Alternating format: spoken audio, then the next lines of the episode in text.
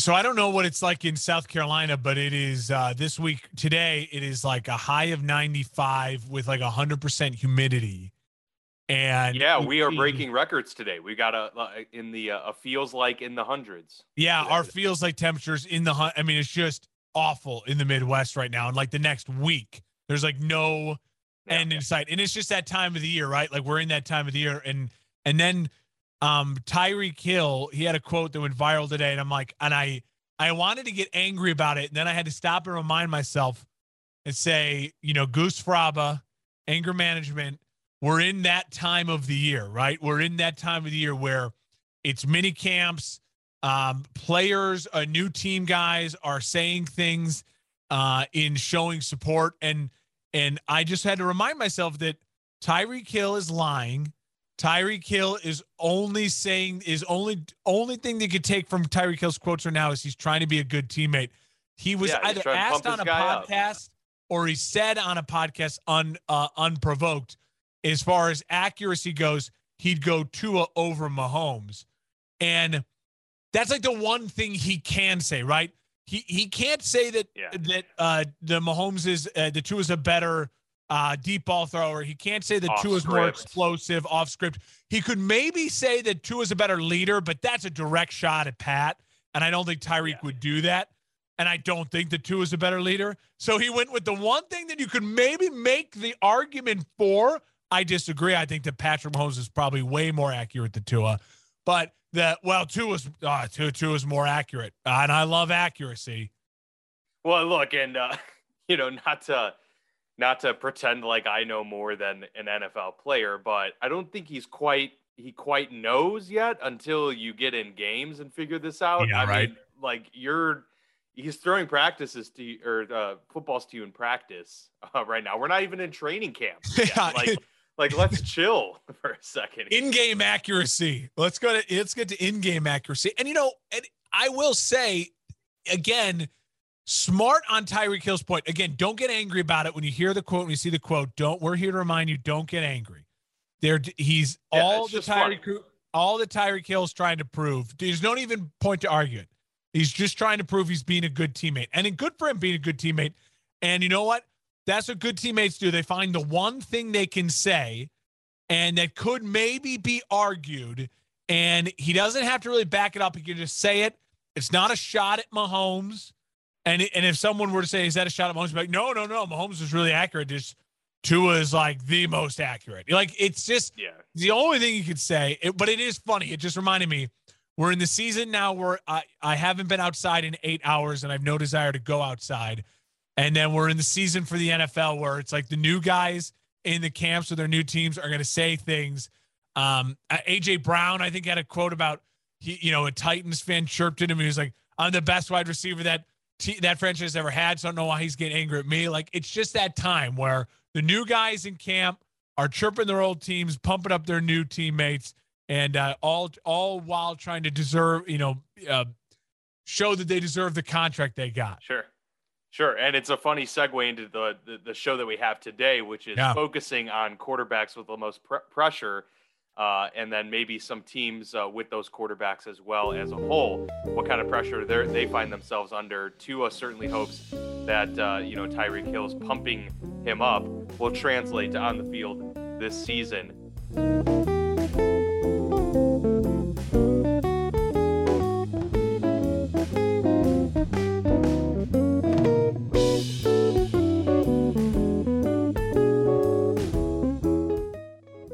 And by the way, Davante Adams was also doing some of that himself by comparing Derek Carr to Aaron Rodgers. I don't know if you saw that. I did. But he's like, they're very similar guys in that respect. It's like, dude, I love Derek Carr, right? I think he's grossly underrated. But let's pump the brakes a little bit. I do feel like, though, it's again another fair thing for Adams to say in the sense of they're close, basically, and if you wanted to make the argument. I think he's trying to tip the scales because he's like, no one's given this guy credit. And and if you wanted to make the argument that there's one quarterback in the league who is like, this is it. This is the example. Follow me here. Chris Middleton of the Milwaukee Bucks is the B version of Kevin Durant. Derek Carr, you could argue, is kind of like the B version of Aaron Rodgers. He turns the ball over too much. But if he turned the ball over less, he'd be like the B+ version of Aaron Rodgers. I can kind of see where you're going with that. They're a similar type of player. Yes. They're a similar type of player. Derek Carr, Aaron Rodgers is way more mobile than I think he gets credit for throughout his career. But he's not a guy that's like killing you with his legs. Derek Carr's the same way with that. They both have like really good deep balls. They're both pretty much on the money with their throw. They have quick releases. So a lot of that, I'd say from a leadership aspect, you'd probably almost put more in the basket of Derek Carr in that regard, because it does seem like he's done a lot more with a lot less. Although obviously the playoff wins and the championships aren't there for him, but given what he's had to work with and the dysfunction of that whole organization as a whole, got to give him props for that for sure. But before we get into today's main topic, which is us going through our list of some quarterbacks that are facing the most pressure, we talked about it before. Mark and I have a few guys that we think is just no-brainer, under a lot of pressure, mainly pressure for their jobs. But there are some other guys that I think are under pressure for different reasons, whether or not it be getting to that next contract, whether it be fulfilling a contract, or their legacy in general. So I think this will be an interesting conversation to have, but right as we did our last show, Mark, we filmed it early. And then the next day that we normally would have filmed, the big news dropped that Aaron Donald was getting a huge extension. Of course, there had been all of these question marks surrounding whether or not he was going to come back, because, he had been flirting with retirement over the past couple years. But he gets his big-time extension, $95 million across 3 seasons. So he, after TJ Watt got a record-breaking deal, is now the highest-paid per-year average defensive player in league history, over $20 million per year, or $30 million per year, excuse me. TJ Watt making $28 million. And then after that was announced, Cooper Kupp, it wasn't long after that he got his big deal as big well, money. A 3-year extension. $80 million, 75 of it guaranteed. And in total, it's about $110 million for Cooper Kupp with this 3-year extension. So the Rams just keep finding ways to sign guys to big money deals. And, here they are winning Super Bowls and, going into the season with as probably the favorite and with clearly the best roster yet again. It's just how the Rams do business. And I think they are paving the way for the new era of how caps are manipulated and how you maneuver a lot of these issues that some teams have yet to figure out. Certainly they're setting a standard in that way for other teams to look at as a blueprint, but I will argue that the Rams really, they only have 2 or 3 other teams that could feasibly copy this to the level of success that they have to. And I say that because they're in LA. I think part of what the Rams, I had a person here who I work with who's a huge, huge, huge Chiefs fan. I live in the Illinois, Missouri border in this Chiefs country. And so he takes a lot of offense to like anything that he used to be a St. Louis Rams fan, but he's very anti the Rams now. And anytime the Raiders do anything, he's like, the Raiders are the stupidest thing of all time. And I had to defend the Raiders a lot too much. It's hard to do sometimes. The point I'm trying to make is that he was arguing, he's like, oh, this is it's so ridiculous. It's so stupid. And they're going to be disaster in 2 years from now. And my whole thing is I'd argue, I'm like, first off, who cares what 2 years from now looks like when you have Matthew Stafford at in the very end of his prime, Aaron Donald at the very end of his prime, maybe his career, and then you have weapons around these guys that are all in their prime: Cooper Kupp, Allen Robinson, Jalen Ramsey, Bobby Wagner, end of his prime. But you know what I mean? You have this window now that it's like no. Your window's to win now. You Super Bowls in the NFL, anything beyond 2 years is way too far to think about. It's so been proven. Yeah, even at the quarterback position now, which it used to be, you think 4 years down the road. Now you got to think one to two. Go back most. 5 years ago, you think, oh, it's just 5 years. 5 years ago, if you would have done the whole, which quarterback would you like to have in the next 10 years? Jameis Winston would have been in the top 10 People 5 years ago, he would have been his second year in the league. He would have had a really good rookie season. And now you think Jameis Winston, we just did it with the quarterback list. He's bottom, 30-ish. He's like 20 to 30. And like we both said, needs a huge year to kind of like earn his spot to stay in the NFL as a starter.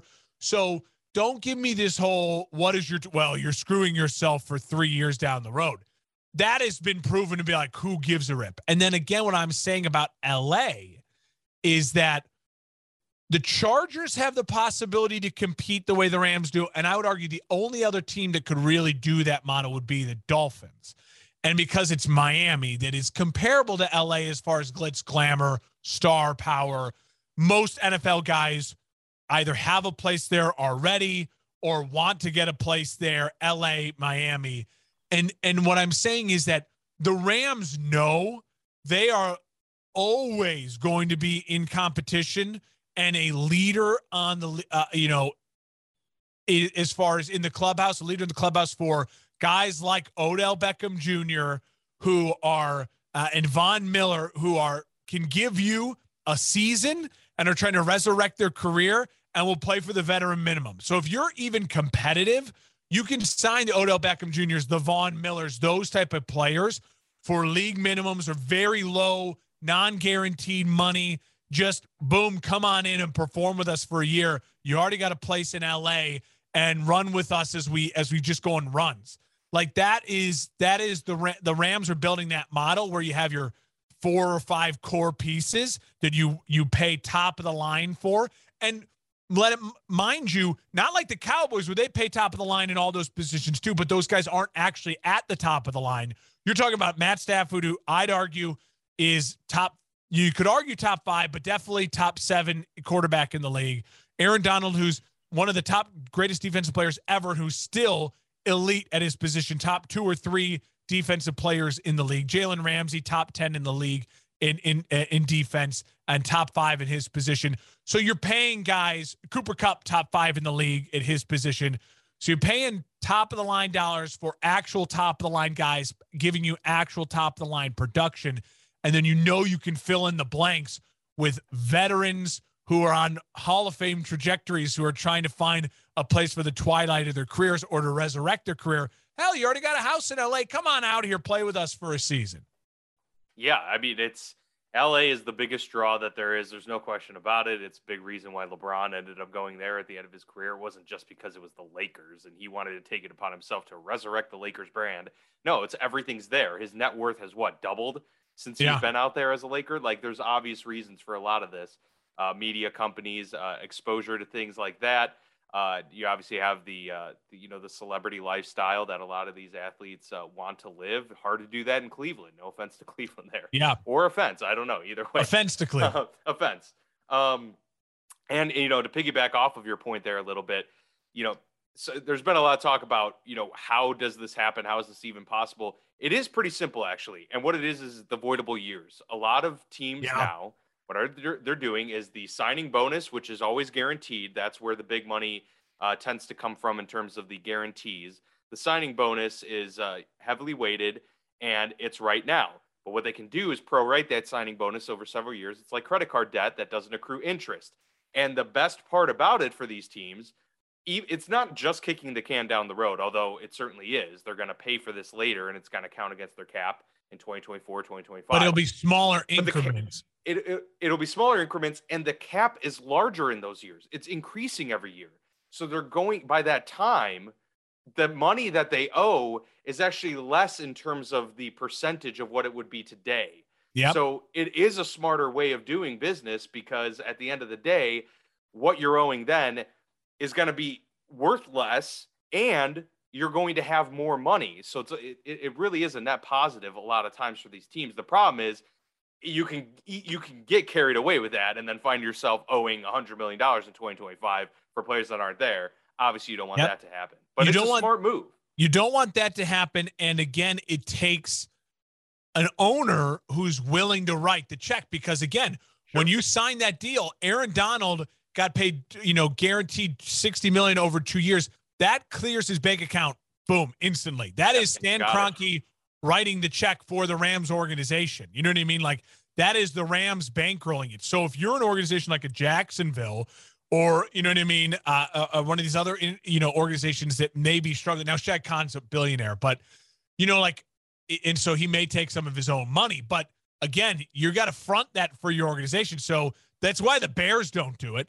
The McCaskey family is only rich. Their only wealth is what the Bears have in flexible money and spending. So it takes certain organizations to be able to do that. And it just goes to show you, you know, now maybe with the Broncos and the Walton family getting involved, maybe they're going to be an organization who's going to be able to really do that and play that type of game. You got to get these big money people to be able to spend the money that way and to be confident in spending the money that way. Stan Kroenke is certainly one of them. And he sees the dividends of winning too.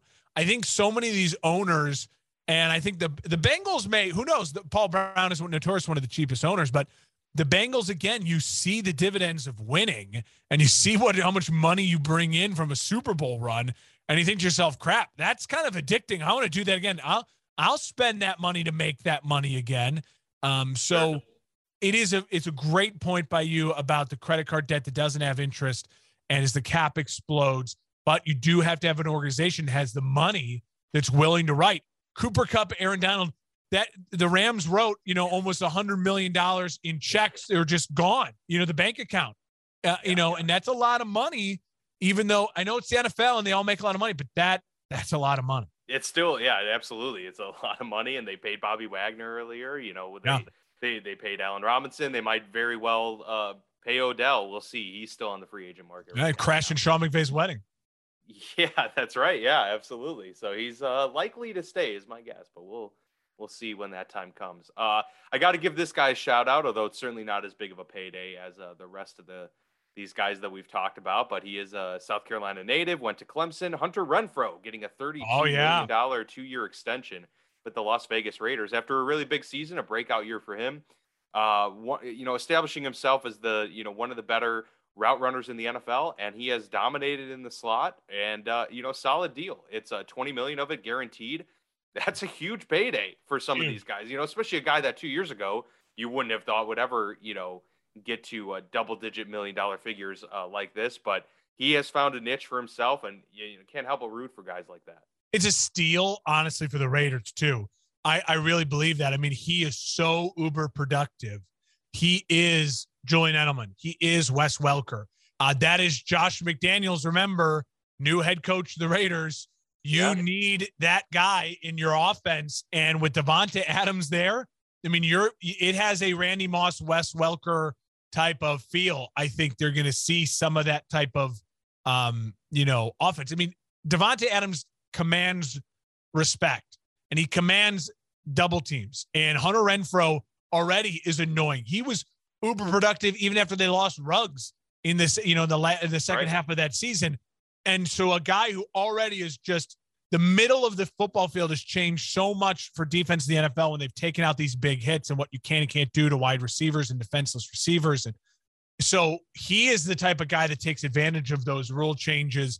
He's the type of guy that with Davante Adams becomes even more valuable, doesn't miss time. I mean, I think it's a steal for the Raiders. I think it's huge. I really, really do. And again, you lock him up for whatever kind of run you're on here now. You know what I mean? It's a 2-year deal. You don't want to give a guy like that 4 years because he's going to take a lot of hits and you don't want that money to be dead. That's when it sucks. We're talking about with the cap, when you have money invested in a guy that then is not available. If it doesn't pan out, then it's really rough. If a guy retires or whatever happens, you could trade him for, you know, trade the contract, move some things around. But if it's just, well, crap, no, he's just unavailable.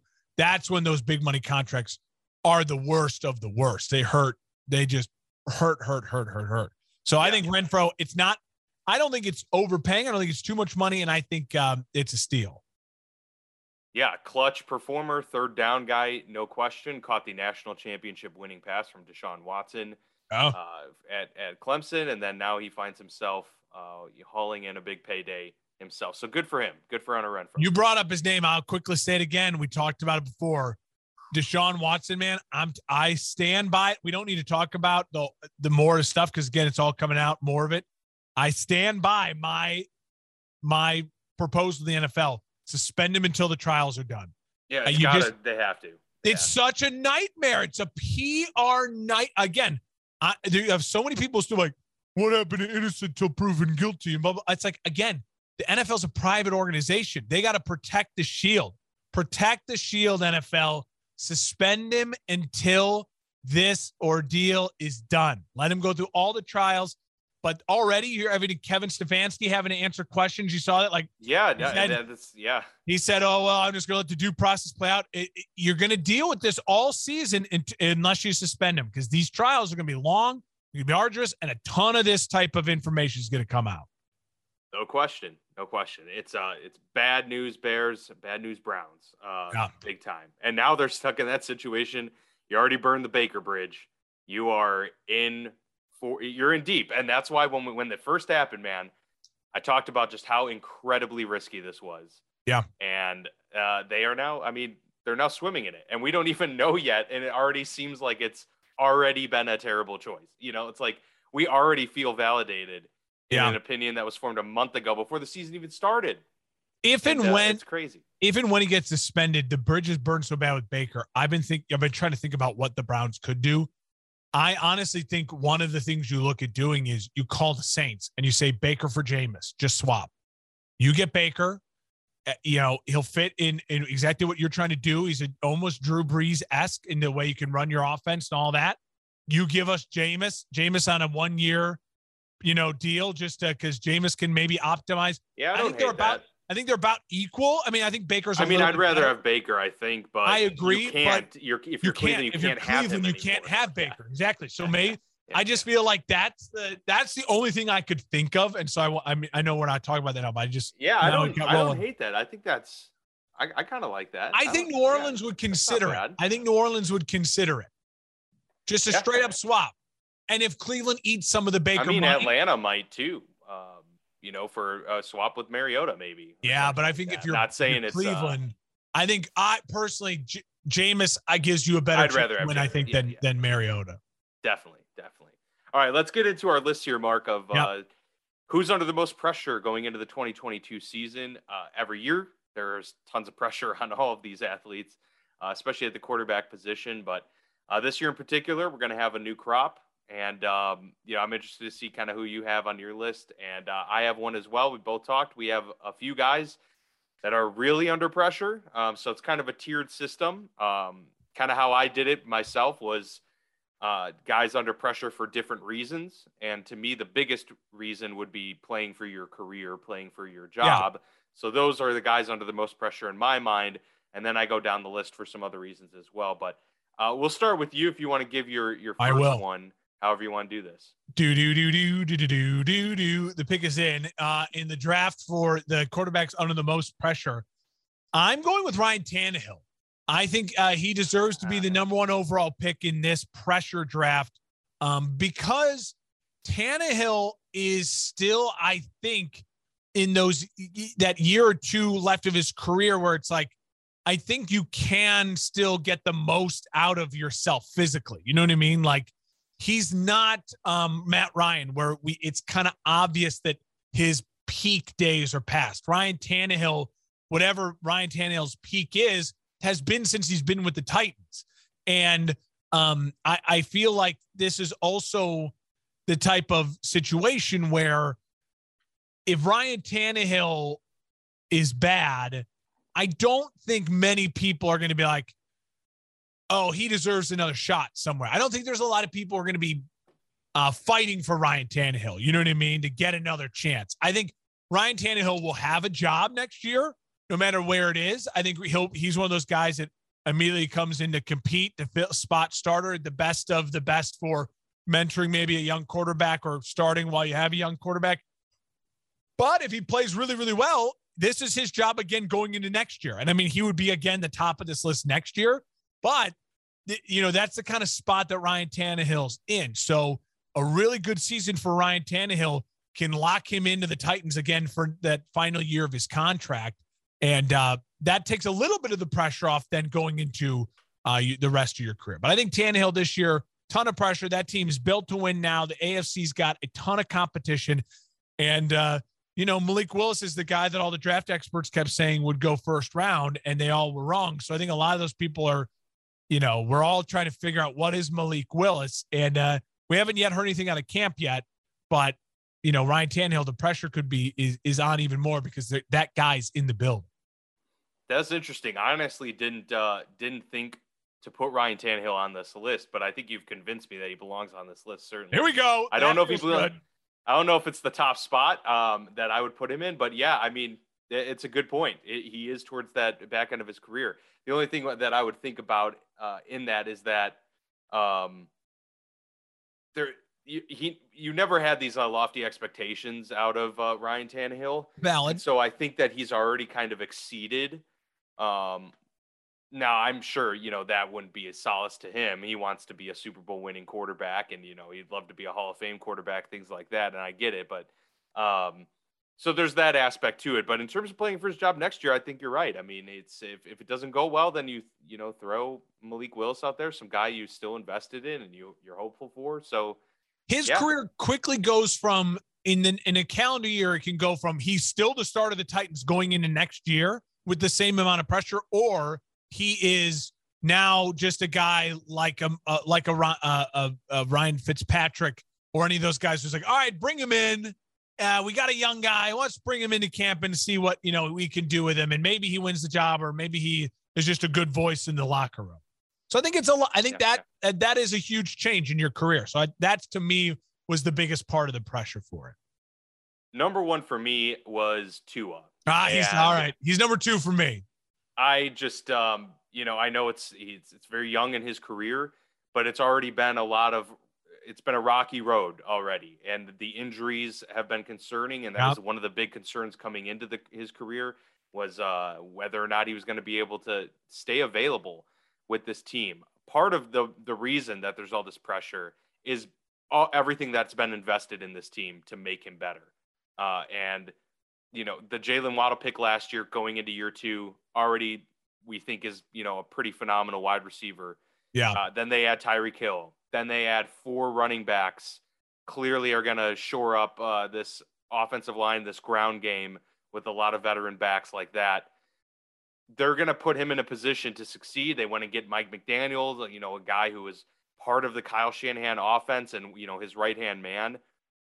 There's a lot of expectations out of this offense, and all of that, if not, you know, 90% falls on Tua. And his career is one where it's not like maybe some other guys like a Carson Wentz or a Sam Darnold, who their size is so attractive and their intangibles are so attractive that they're awarded 3-4 chances potentially.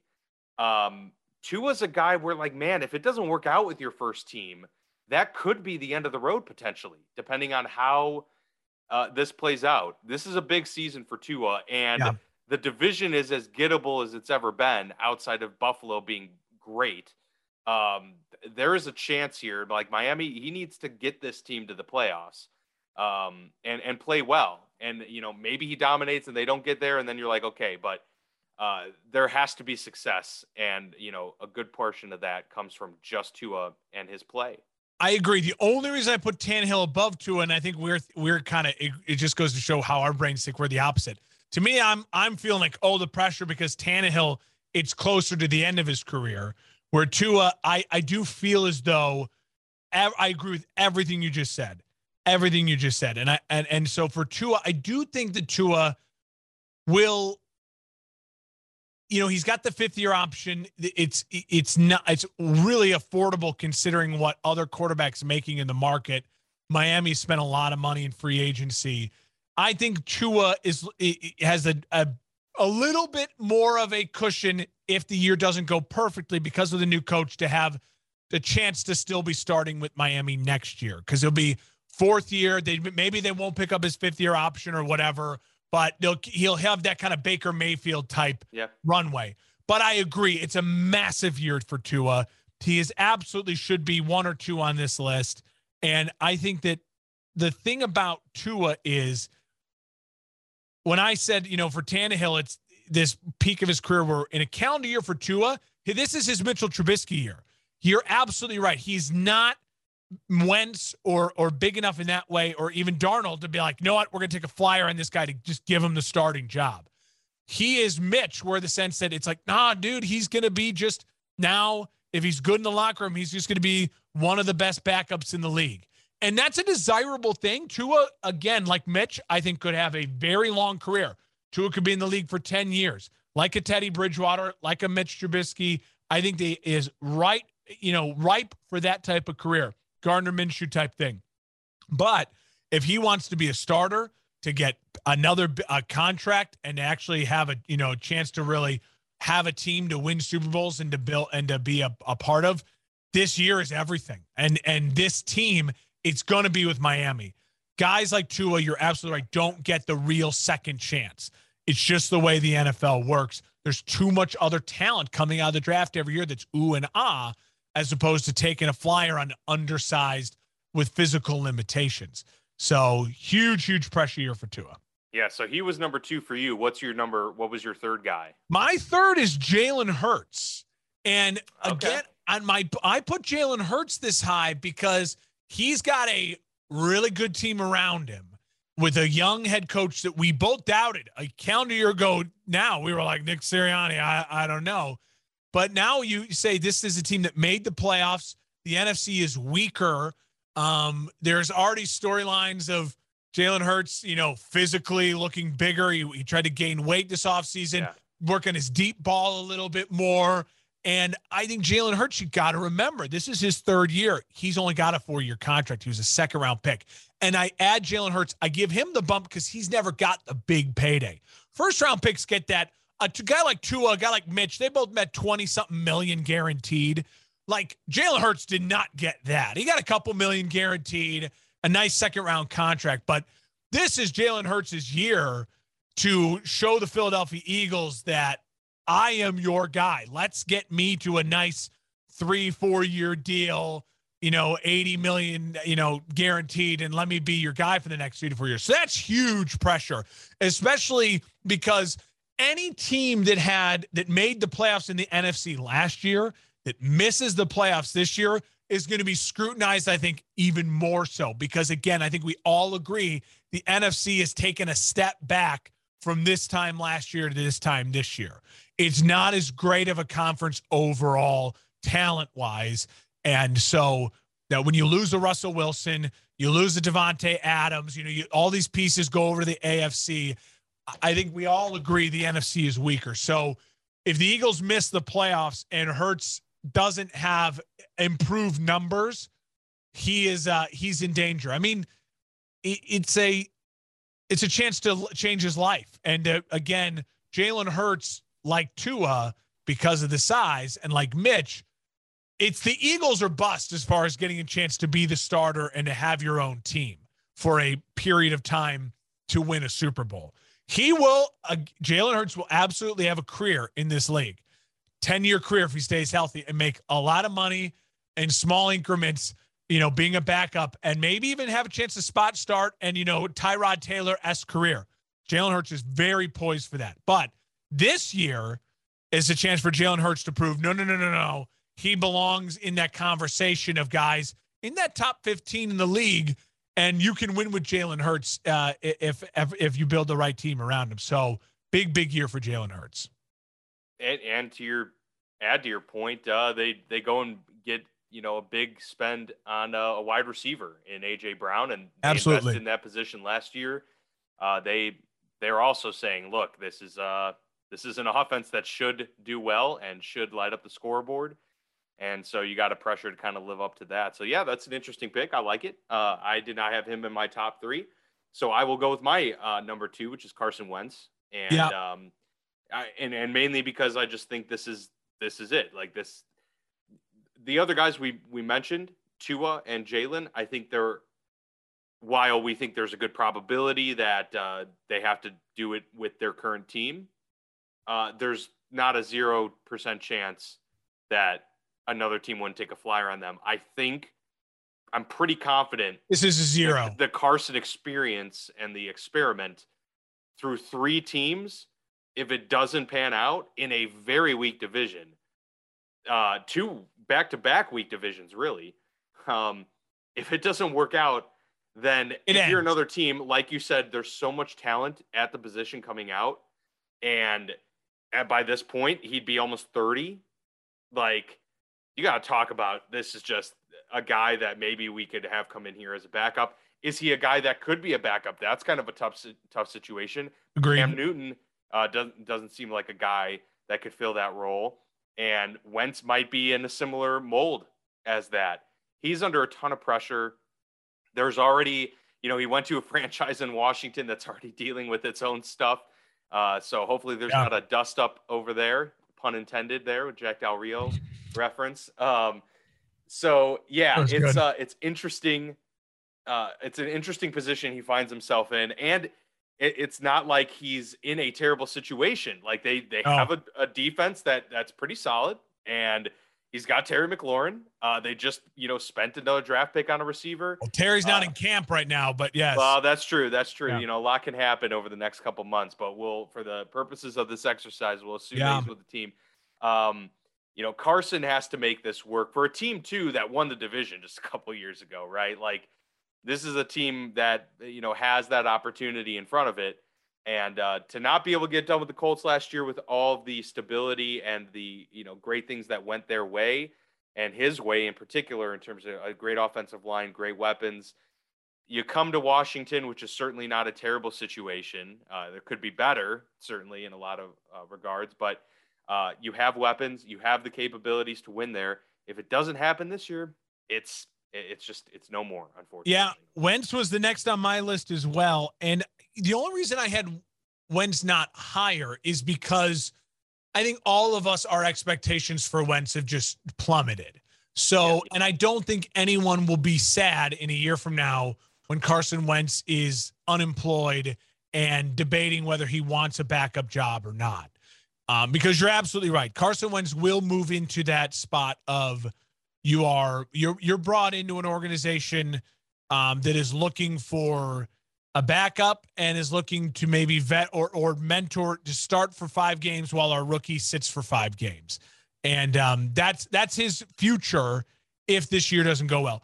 Carson Wentz, like we said with Tua and like I said with Jalen Hurts, Carson Wentz's only chance to be a quarterback where the team invested him as the starter for a 2 or 3 year period and invest in him is now with the Washington Commanders. That's it.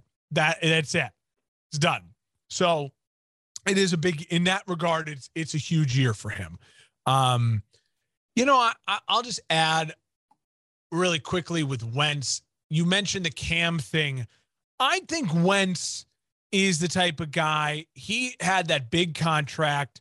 I think Wentz is the type of guy that would be willing to humble himself in a role to just be a spot starter, but I just don't know if teams will see him that way. You know what I mean? I don't know if he's as valuable. Sure. You know what I mean? If I can go out and I based that mainly off of some, rumblings that we've gotten reports about him, him not really having the team rally around him. Agreed. And not being the most quote unquote likable guy. Yes. A little bit of a harsh personality in some respects. And I think that could be a good thing for that position, but it can also be a bad thing. So I think that's exactly why I'm building off of that and saying that I just don't think teams will see him that way. And I think you might be right in that regard. A Mitch or a Tua, I would much rather bring them in. They're team guys. They're all the reports are the locker rooms really like the guys. Hurts is that way too. Hurts is that way as well. So he's gonna fall behind a lot of those guys on that list. So it's gonna be again, and that's why the pressure is really on for him. I mean, this is a huge year for Carson Wentz in that way. Last year was a huge year, but this one it's desperation time. So does that kind of end the tiers for you, the top tier for you, or did you have one? That's the top tier for me. I think I could go in three different directions. I have one more guy who I'd say this is a career, like your career's on the line type of year. And I don't know if he's on your list in a different portion, but I'll give it to you now. And you let me know if this was out of left field, or you had him somewhere else. Daniel Jones.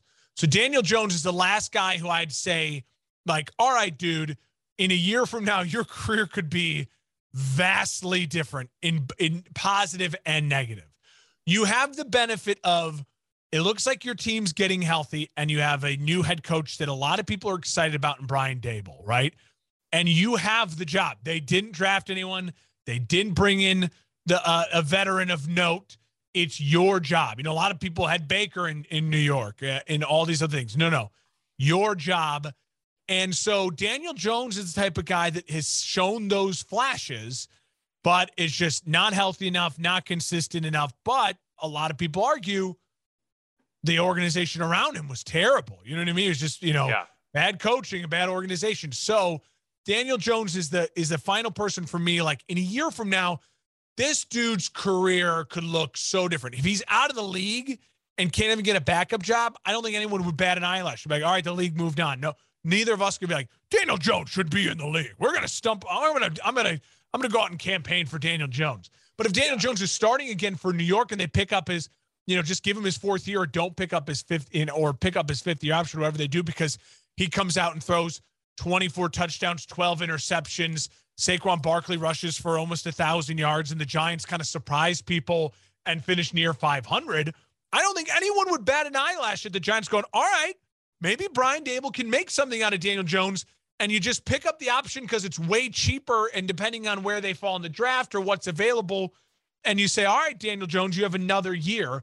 Or it could go really south quickly, and he's not starting by middle of the year, and Daniel Jones's career in the NFL is now, Josh Rosen-esque of like, can he find a job? And that's sure. That's a huge difference. It's a huge difference. So I think there's some pressure on Daniel Jones. I just don't think that there's a lot. And the reason that I say that is because, unlike some of these other guys, I don't see the overwhelming investment in, you got to be better because look at what we did. Agreed. It's more like, what did you do? You got Brian Daboll, which is great. That's a huge, that's obvious. It's a very big piece to like the puzzle. But in terms of Daniel Jones, it's like, all right, well, a new head coach that takes that's an expected lengthy time of development. You're not expecting an overnight thing to change. Whereas an AJ Brown signing is expected week one, your offense is going to look different. This exactly. is going to be exactly a different dynamic. Saquon hasn't been able to stay healthy. He hasn't had the supporting cast.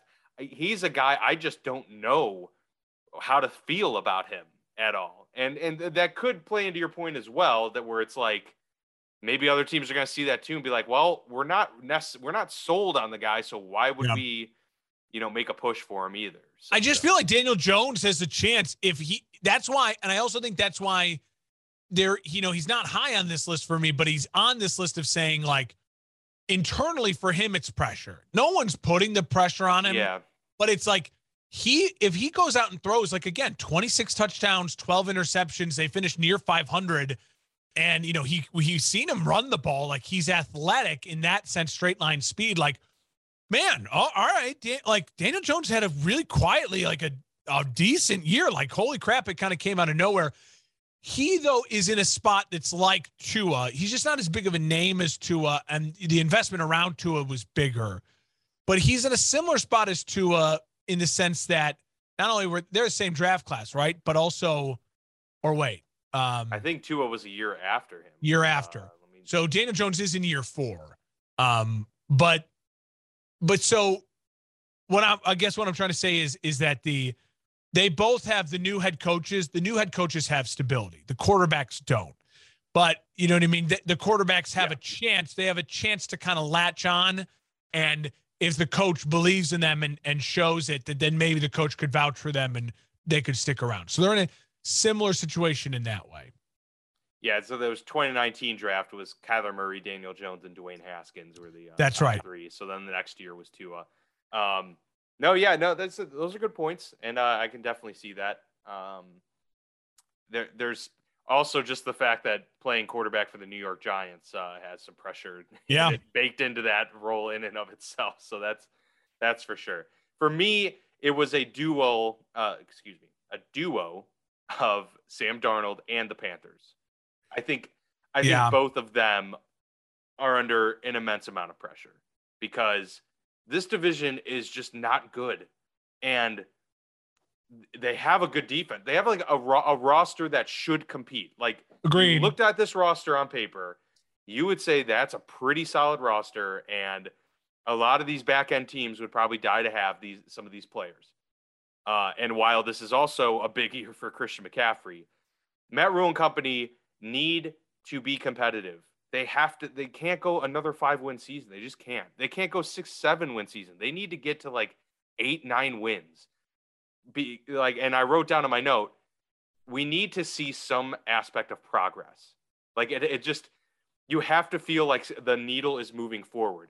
Didn't feel like that with Sam Darnold outside of those first 3 starts where you're like, oh, somehow maybe they're making this work. He had 5 rushing touchdowns in the first few weeks of the season. Other than that, it was just a disaster. And so Sam is another one of those guys that, yes, he has size and he has attractive traits. But there's so much now tape built up against him. Yeah, and it's been very bad. It's not like Wentz was on an MVP trajectory. So he had the traits, plus we've seen him be great. We haven't seen that from Sam yet. So it's really like, this might be the end of the road for you too, man. And so you and the Panthers need each other so bad to do well, because it's really, do or die for both, sides of this thing. Sam is and Matt Rhule, Sam could end up being like Geno Smith. I don't think Sam's like, when Geno Smith got into for the Seahawks this year, everyone's kind of like, oh shit, that's right, he's still in the league.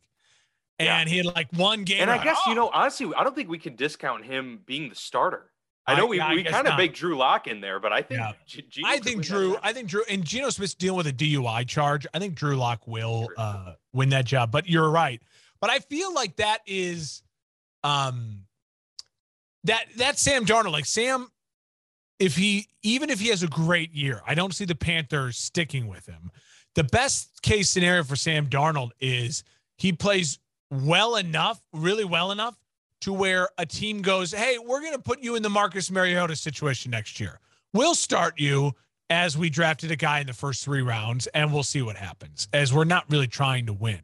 So he's that's why he didn't make my list, because his career is over. Like, as far as building around Sam Darnold or anything, unless he wins the MVP. But if he pops off, I mean, look, if they somehow win 10 games with him and make a wild card. It's going to be hard to move off of him, especially when Matt Corral was a, late 3rd round pick. It would take that. It would take that. 30 touchdowns, 12 interceptions. And I really like this 12 interceptions. I do. I think that's fair enough. Cause it's like you're still like 2 to 1. 0.8 per game. Yeah, exactly. Right.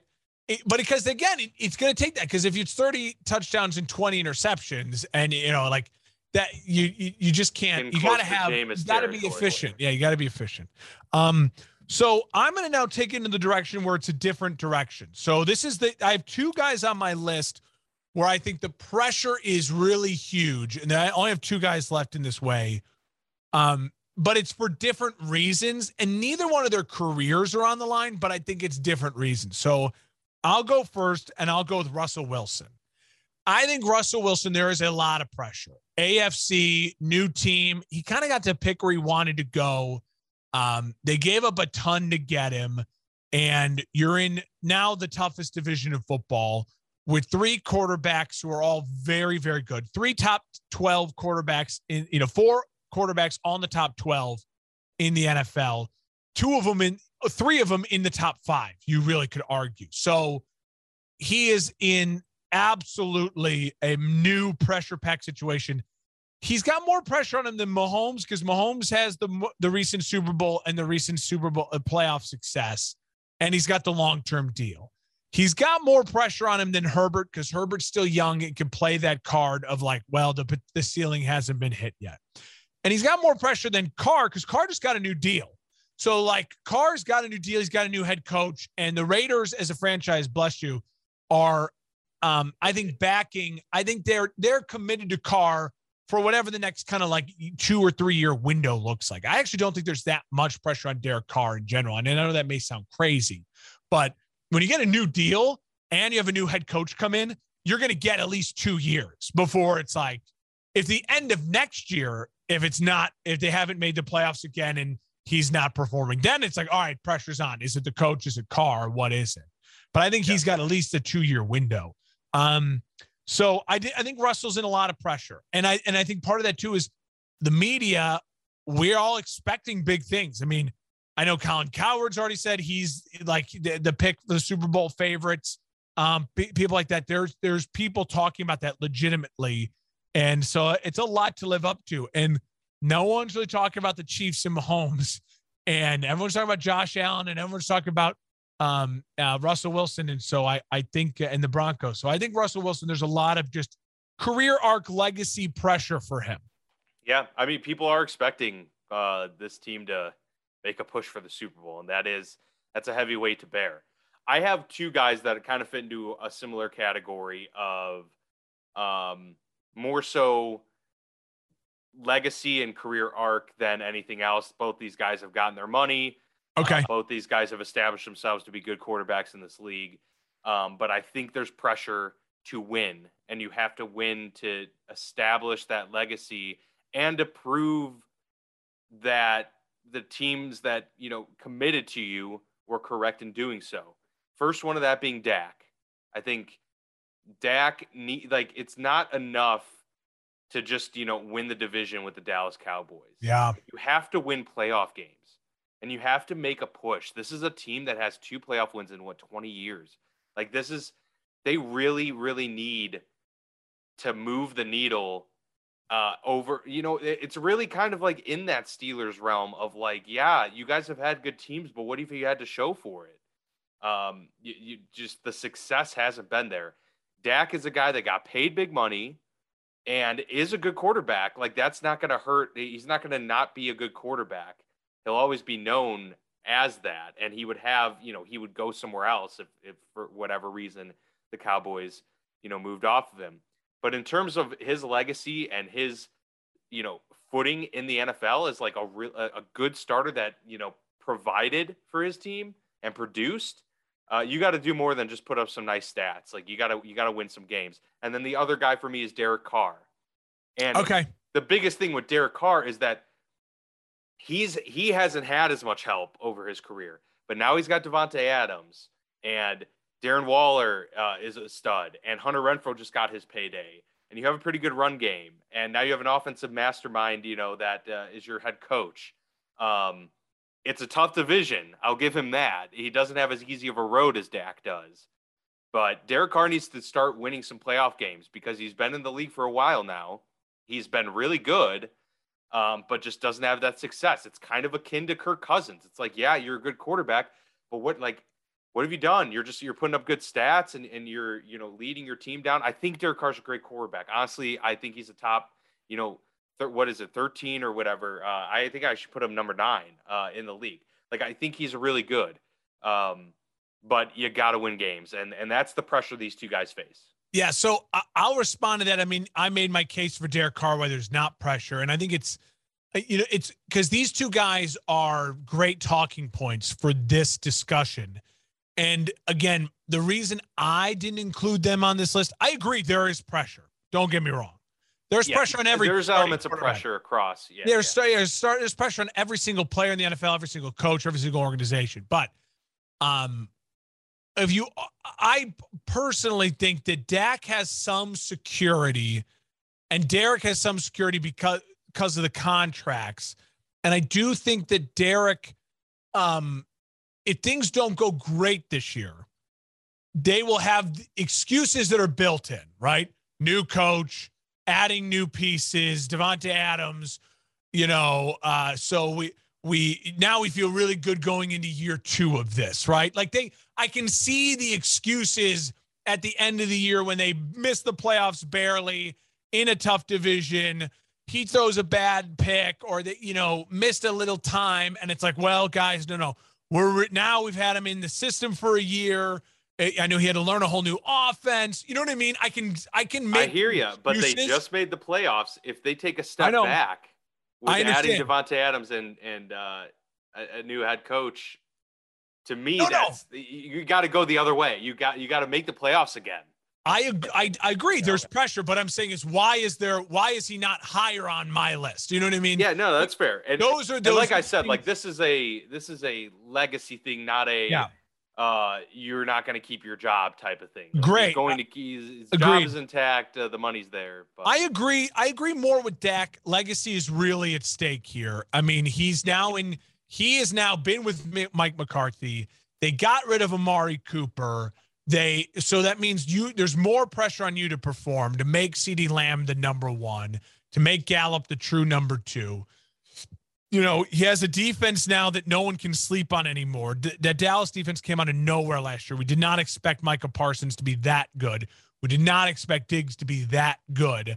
So now those guys, you know, that's expected. And so Dak's even more so got to rise to that occasion. And you're right. The NFC is weak. It is weak. And so I think that adds on to the pressure. The Dallas Cowboys were a 12-win team last year in an NFC that we all agree got worse. You got to have some playoff success. You've got to have a playoff win. And I just don't know if it's there. So I agree. There's pressure on Dak, and it's legacy pressure. Absolutely. The only other person that I would say, to me, there's pressure on, it's not losing job, and it's not necessarily legacy, but it's perceived, how we perceive them and how we will talk about them in a calendar year from now, is Trevor Lawrence. He's the leader of the rookies in that way. Listen, Zach Wilson, Justin Fields, Trey Lance, you can make the same argument I'm about to make for Trevor Lawrence for all of them, right? They're all rookie second-year quarterbacks now.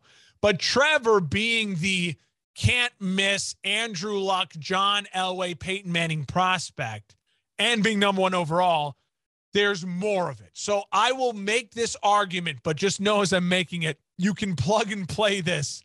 If I was talking about Justin Fields, Zach Wilson, or Trey Lance, and Mac Jones as well. So just know that as I make this argument for Trevor Lawrence. And that is the fact that there's always that sophomore slump to worry about. And for guys, none of these rookies had outstanding years, and none of them had years that blew any of us away. And none of them we would feel like are on that trajectory of a Justin Herbert like the year before. A year ago, we were talking about Justin Herbert like, holy crap. And even so, we were talking about Joe Burrow like, holy crap, and I hope he's healthy because holy crap, he was really good. None of the rookies had that. They did not. Even Mac Jones, who won the most games and at times looked the best of them, had the Buffalo game where it's like, okay, clearly the smartest coach in NFL history is showing us he doesn't trust his quarterback to throw the football at all. And so none of them had those moments that the previous rookie class did. So for Trevor is the leader of that as the can't miss prospect, as the Andrew Luck, as I mentioned, that type of talked in that way. This is a huge year. And again, they invested in a new coach and in new weapons for him. They're in a division, a conference that's tough, but a division that is weaker. Yeah. You have got to find a way to show me the wow moments, the improvements, okay, that's Trevor Lawrence that we expected to be in the NFL. I need Trevor Lawrence to not necessarily win more games, right? Which is hard because they were the number one overall pick. They were bad. I'd like to see them win more games, but I need to see Trevor Lawrence be the reason it's like, oh, well, they're not.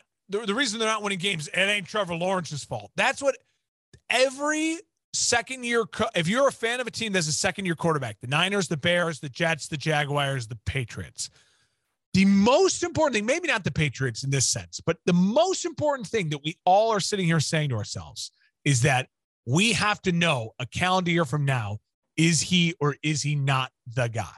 Are we building around him or are we not? And that is the most important question, and even more so for Trevor Lawrence and the Jaguars, because being the number one overall pick and being the can't-miss prospect, it comes with extra pressure in that way. Yeah, no, that's That's a really good point. I was close to putting Trevor Lawrence on this list, and, you know, for those very reasons. So I don't need to say too much more on that, but I definitely agree. I would say they probably do need to win games, because if you are a good enough quarterback, the wins, even in the worst situation, you're going to win more than like 2 games, you know? So yeah, hopefully they can pull out like, you know, 5 or 6 and, you know, show some serious progress there. Excuse me. I only had 2 other guys here, Mark, that are in similar situations. And again, it's not necessarily a legacy thing, and it's not necessarily a last chance for your career type of thing. It's somewhere in the middle. And this is Kyler Murray and Lamar, because I think both of them are in similar situations. They're both very talented, super good. They're playing for these contracts. So this is obviously without them having contracts currently, which might end before the season starts. They may get, you know, signed to multi-year deals and huge deals. And then there's less pressure in that regard, but they both have had injury concerns.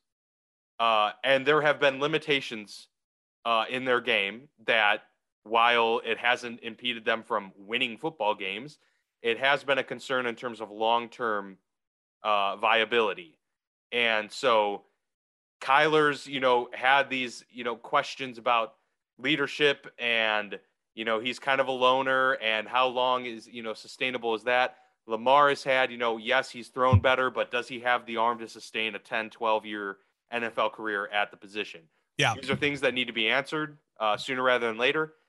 And while Lamar has had more success in terms of getting to the postseason, they haven't won the games that they need to be winning. So this year they both need to make the postseason, and they both, you know, need to have a good game in the playoffs.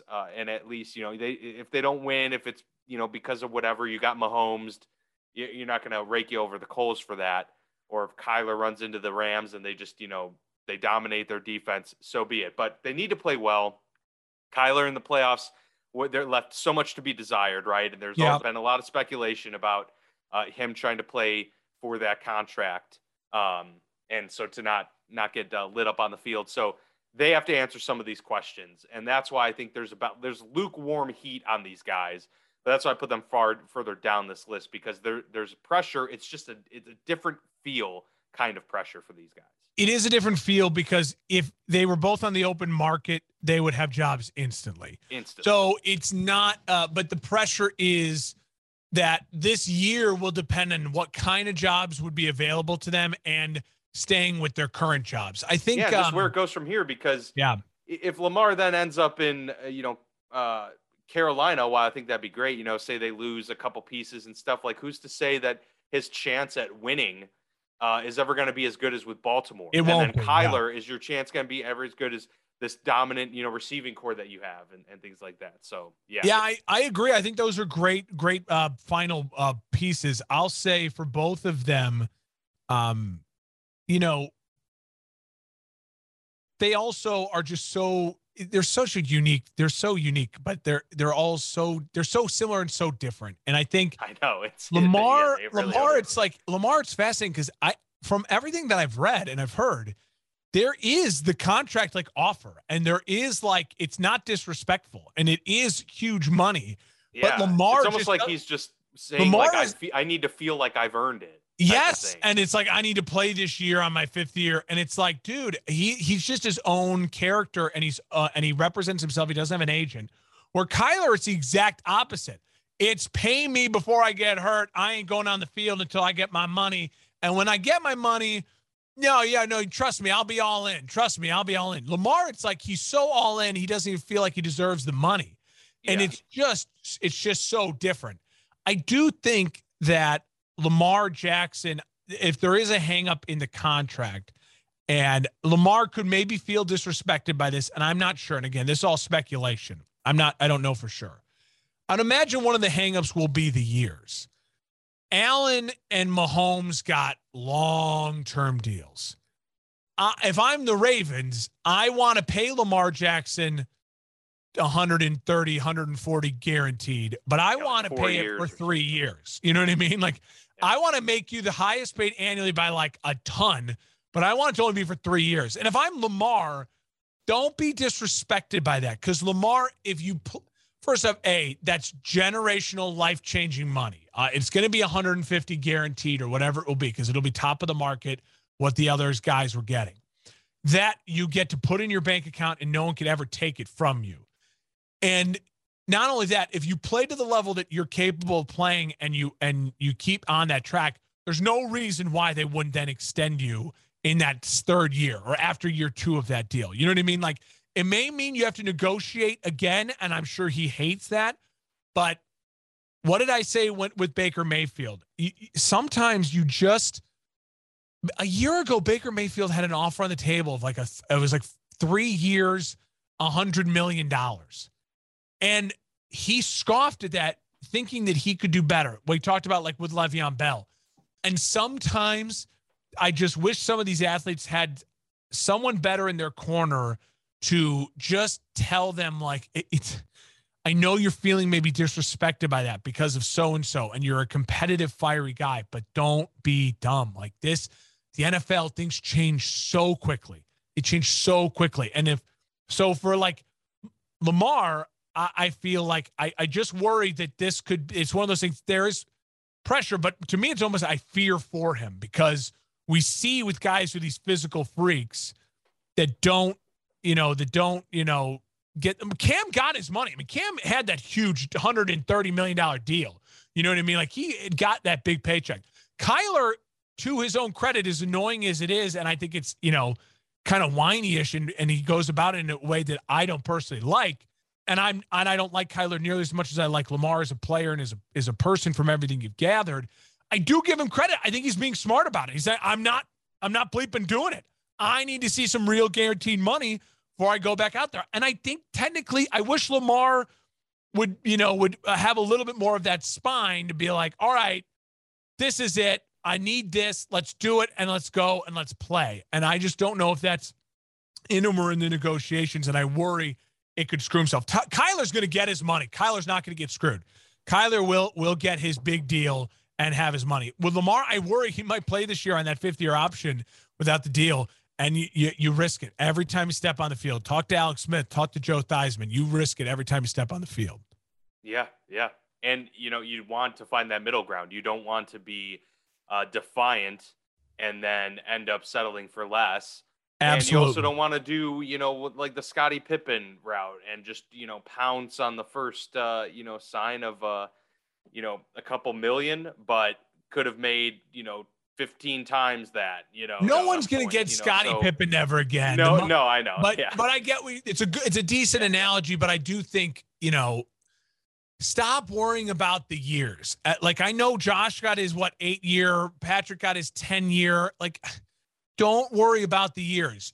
Get that guaranteed money. Because if you're going to end up playing 8 years, you'll end up playing 8 years. Yes. That's going to happen regardless. So, Baker would kill. Because if Josh Allen gets hurt in 2 years, he's not playing 8 years either. Yeah, he's not playing 8 years either. And the guaranteed money is going to be the same as your guaranteed money for your 3 or 4 year deal. Right. And Baker would kill, literally kill, for a 3 year, $100 million deal right now, $33 million a year. But that was disrespectful, and everyone else is getting 6 years or more. I want that commitment. Don't be. I know. It's so. It can be frustrating. You're not that guy, pal. You're not that guy. Guys make. I think It just goes to show you how quickly things can happen in a year. And I'm glad that's why we did this show today, because we're talking about it. And in a year from now, there's going to be one or two of the guys that we talked about today who are in the exact same bad scenario, the worst case scenario we talked about, and some of the guys who are in the best case scenario we talked about. Right. And it's going to happen because it happens every single year.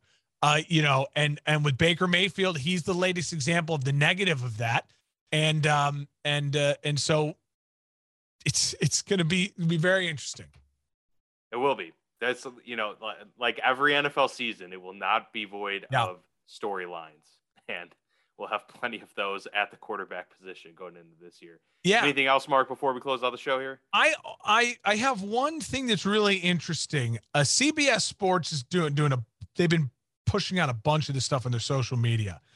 In the Super Bowl era, they have best franchise win percentage in the Super Bowl era. Oh yeah, I did see that. And you see that, and most playoff wins in the Super Bowl era. The Cowboys thing's hilarious because they won like 33 of those in like the 70s, 80s, and 90s. It just goes, but that's why that were the ones I want to talk about in the Super Bowl era. So what is it going to be? Super Bowl 57 this year? Yeah. I mean, you're talking 1960. So 50s. Yeah. So what? No. 40, 60.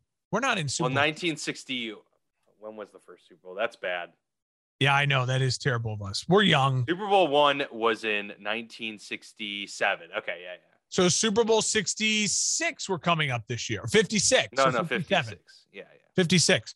So, well, actually, it's Super Bowl 57. I'm pretty 57, because it's one. Yeah, one. So I said 57. So in 57 years, the Dallas Cowboys have 35 playoff wins, but they've only had two in the last. So if you ever wonder why people are like, America's team's so annoying, they legit were the Patriots. I mean, like they dominated for the first 30 years of the Super Bowl era. They were very, very dominant. 10, you basically did average 10 playoff wins a decade, one a year for with multiple Super Bowl runs, including capping off with their epic 90s, early 90s runs. And, it just goes to show you, of all the teams that have lasted a long time, like the long time franchises too, I need to stop predicting the Bears will win playoff games. I mean, it's so embarrassing. Dude, honestly, 10 surprised the hell out of me. They've really only won 10 playoff games. 10 playoff games in the Super Bowl era. And that includes two runs of making the Super Bowl, which requires three wins at least. They've really only had 2 years in the Super Bowl era that were good, two legitimate years. And that is going to show you why the double doink, like that shit hurts. Cause that's why it's like, that's your chance when you root for a bad franchise. I mean, cause even like teams like the Giants, the football team, the Dolphins, who have not been good recently, like in the last 15, 20 years. Well, the Giants, it's more like the last 10 years, but like the Giants, 20 wins in, Super Bowl era, the football team, 20 wins in the Super Bowl era. Multiple Super Bowl championships. The Raiders, 25 wins in the Super Bowl era. The Bears are that special kind of bad. The Bengals, longtime franchise too, 8 wins. The Browns, 7 wins, and the Lions. Like the Bears and the Lions 1 win. Cardinals have been around since the Super Bowl era as well, right? One playoff win, dude. Like one playoff win. The your entire franchise. Of anyone that's alive to have been a fan. And Saints fans need to worry because the Saints fans only have 10, and that's all recent success with Drew Brees. Yeah. So the Saints, the Bears, the Lions, the Browns, the Bengals fans, the Cardinals fans, we have the most, we are rooting for basically limp dick dead franchises. I mean, that's what you root for. There's a dead franchise. The Panthers, 9 wins, but they've been what, since 92? 96. 96. That's even less than that. Yeah. You know what I mean? The Jaguars 7, but since the mid 90s, and the Texans 4, but since 2002, even the Vikings 21 wins. I know they'd never made a Super Bowl. They never won, but it's bad, man. It hurts. I saw that. My first two thoughts were, man, the Cowboys were so good for so many years. They were the Patriots of the first 30 years of the Super Bowl era. And now they are the Lions of the Super Bowl era. They're in such a swing, and the Patriots are the opposite. They were terrible for the first 30 years of the Super Bowl era, and they're now the Cowboys of and the Bears have just been so bad for so long. Yeah. Now, granted, but the Bears have been, when they do the win percentage, tied for 18. By the way, 1995 was the Panthers' first season. I didn't want to get catch hell. Yeah. So the Bears. As far as win percentage goes, since the Super Bowl started, the Bears have been a better winning franchise as far as regular season than half the league. So but again, that's even why the lack of playoff success, even more painful. Yeah. Yeah. It is crazy to think about. It really is. And just the ebbs and flows too, of a lot of those teams where chunks of eras or where they dominated, I mean, even the Steelers, I would say probably about 20 of those wins came in the 70s, and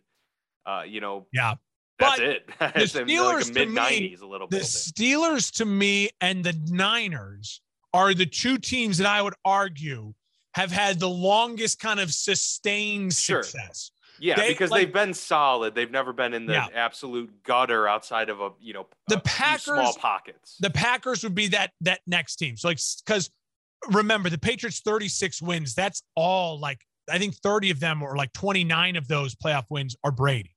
Like the Patriots were garbage the first 30 years of the Super Bowl era. The Cowboys have been garbage the last 30 years of the Super Bowl era, or 25 plus years. So like they have been talking about zero consistency, but the Steelers, the Niners, and the Packers are the most consistent as far as NFL franchises in the Super Bowl era. That's why I think you'd argue the Packers are historically, and I hate to say this, the most successful NFL team historically, because they are second to only the Bears pre-Super Bowl era as far as dominance. For championships. Pre-Super Bowl era, it's the Bears, and they're in their league of their own. But they are the opposite. They are the most inconsistent then, because they're like the Cowboys. They were great, pre Super Bowl, and since Super Bowl, they're absolute trash. Just trash. It's painful. Even the Titans, but I guess the Titans technically count as the Oilers as well. So I shouldn't say that. The Jets have more wins. The Jets have more playoff wins than the Bears. I mean, that, Super Bowl III, man. Like, well, it goes to show you for Tampa Bay, why franchises like Tampa should do exactly what they're doing. Historically, you have zero historical relevancy. Sell out for certain guys and just make one. Because the Bucks now have 11 wins. The Bucks in literally the Brady era have had how many super playoff wins? Like 6? Yeah, probably 5 or 6. Yeah. Like that took them from being third place on this list, third from last, to in the above the Bears, the Saints, the Falcons. Sell out. Just takes one good run and maybe a second year, and then there you go. Just had to make we haven't had to end on a depressing note. We haven't had sorrow for the Bears in a while, and I saw that, and I just I cried. Well, just to make you feel better, Justin Fields hit a home run at Wrigley. So hey, it does make me feel better. Again, I have no shame in being like I'm pathetic and my franchise is pathetic. And so we listen, when we get our few wins, I'm gonna celebrate. Take them, absolutely take them for sure. Oh God. All right, good stuff. All right, well, we'll be back at it, of course, with more next week. But until then, please follow us on YouTube if you like watching the show, or give us a like there. Hit us up on social media as well. That is us signing off. Mark and Dan on the Football Lounge. Until next week.